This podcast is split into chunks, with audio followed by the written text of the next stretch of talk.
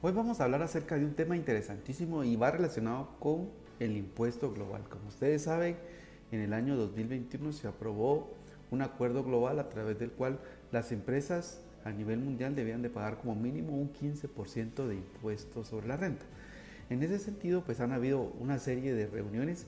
Sin embargo, hace exactamente cinco días eh, se propuso un acuerdo a través del cual la ONU propone a la OSD un nuevo marco fiscal para negociar el tema del impuesto global. Y esto porque hay muchos países en vías de desarrollo que manifestaron su descontento porque pensaban que con la aprobación del impuesto global, pues los países industrializados donde estaban las empresas y las casas matrices iban a cobrar más impuestos en detrimento de los países en donde ya se está cobrando una tasa de impuesto y eso iba a rebajar la cantidad de impuestos que se iban a pagar en los países más pequeños. Así que leamos la nota de prensa acerca de esto porque es muy interesante conocer qué está pasando en el mundo en términos del impuesto global. A pesar de la resistencia de potencias económicas como Estados Unidos, la Unión Europea, Corea del Sur y Australia, la resolución ha obtenido 125 votos a favor, 9 abstenciones y 48 votos en contra. En un paso histórico hacia la promoción de una cooperación fiscal internacional más inclusiva, y efectiva, la Asamblea General de las Naciones Unidas ha aprobado la negociación de un nuevo marco fiscal global. La resolución impulsada por el grupo de países africanos liderados por Nigeria ha obtenido el respaldo de 125 miembros, mientras que 9 países se han abstenido y 48 han votado en contra. Entre estos últimos destacan Estados Unidos, la Unión Europea, Corea del Sur y Australia. Todos ellos también miembros de la Cooperación para el Desarrollo Económico OCDE que ya expresaron su oposición previamente. Esta propuesta surge como respuesta a la insatisfacción de muchas economías emergentes, incluido el bloque africano, respecto a la lentitud y la pérdida de ambición en las conversaciones lideradas por la OSD sobre la fiscalidad internacional. A pesar de los esfuerzos de la organización durante casi una década para abordar cuestiones fiscales, la falta de avances concretos y las reticencias de países como Estados Unidos ha llevado a la búsqueda de alternativas. El secretario general de la ONU, Antonio Guterres, ha reconocido los esfuerzos de la OSD, pero ha señalado las barreras significativas que muchos países en desarrollo experimentan en participar en el proceso, alegando que las reglas desarrolladas no satisfacen adecuadamente sus necesidades.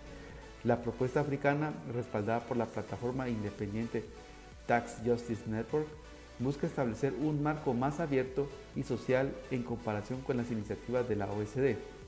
Alex Coban, director de la plataforma, ha calificado la aprobación como una victoria histórica que permite a los países en desarrollo recuperar el control sobre las normas fiscales globales. Bueno, y ahora vamos a hablar acerca de la falta de apoyo de los países ricos. A pesar de la celebración, expertos como Susana Ruiz, responsable de justicia fiscal de Oxfam, señala la falta de apoyo de los países ricos como una señal preocupante. Ruiz destaca que la falta de consenso podría dificultar las negociaciones del convenio propuesto, comparándola con aprobar una constitución sin unanimidad. El nuevo borrador de resolución presentado por los países africanos propone la creación de un comité intergubernamental ad hoc para elaborar un convenio general sobre cooperación fiscal internacional. Se espera que este comité concluya su trabajo a más tardar en junio del año 2025. La aprobación de la resolución ha desencadenado la necesidad de fijar un presupuesto para implementar el proyecto.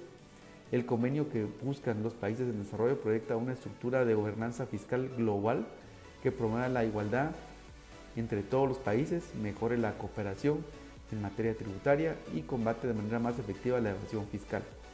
Aunque su formato aún no está claro, se aspira a que este nuevo marco reemplace a la OSD como director de orquesta en la regulación fiscal internacional. Bueno, esta nota la hemos leído de acuerdo con mundodiario.com y la verdad que este es un caso que prácticamente daría vuelta a todo lo que hemos ido comentando sobre el impuesto global, principalmente el tema de Pilar 2, que ya hemos visto que ha generado una serie de preguntas y conceptos, así que con este cambio prácticamente vamos a esperar nuevas reglas para ver cómo funciona el tema del impuesto global. De esto y más iremos hablando porque iremos viendo cómo todo esto va a afectar también a los países latinoamericanos que seguramente eh, vamos a ir revisando cómo se implementará el tema del impuesto global. Sabemos también que en nuestros países de Latinoamérica, pues como mínimo los fiscos esperan seguir cobrando la tasa que tienen en sus países y no estaban muy seguros de aplicar el tema del impuesto global, excepto en los casos de que fueran flujos nuevos de impuestos que iban a recibir por el caso de la economía digital, que ese es un tema totalmente aparte. Pero en el caso de las multinacionales se preveía de que la cantidad de impuestos que iban a pagar en nuestros países iba a ser más baja, porque esos umbrales que se estaban manejando de cantidades de impuestos a pagar en los países en vías de desarrollo, como las operaciones son más pequeñas, pues iba a ser mucho más bajo. Pero bueno, vamos a esperar a ver qué sucede en las siguientes semanas.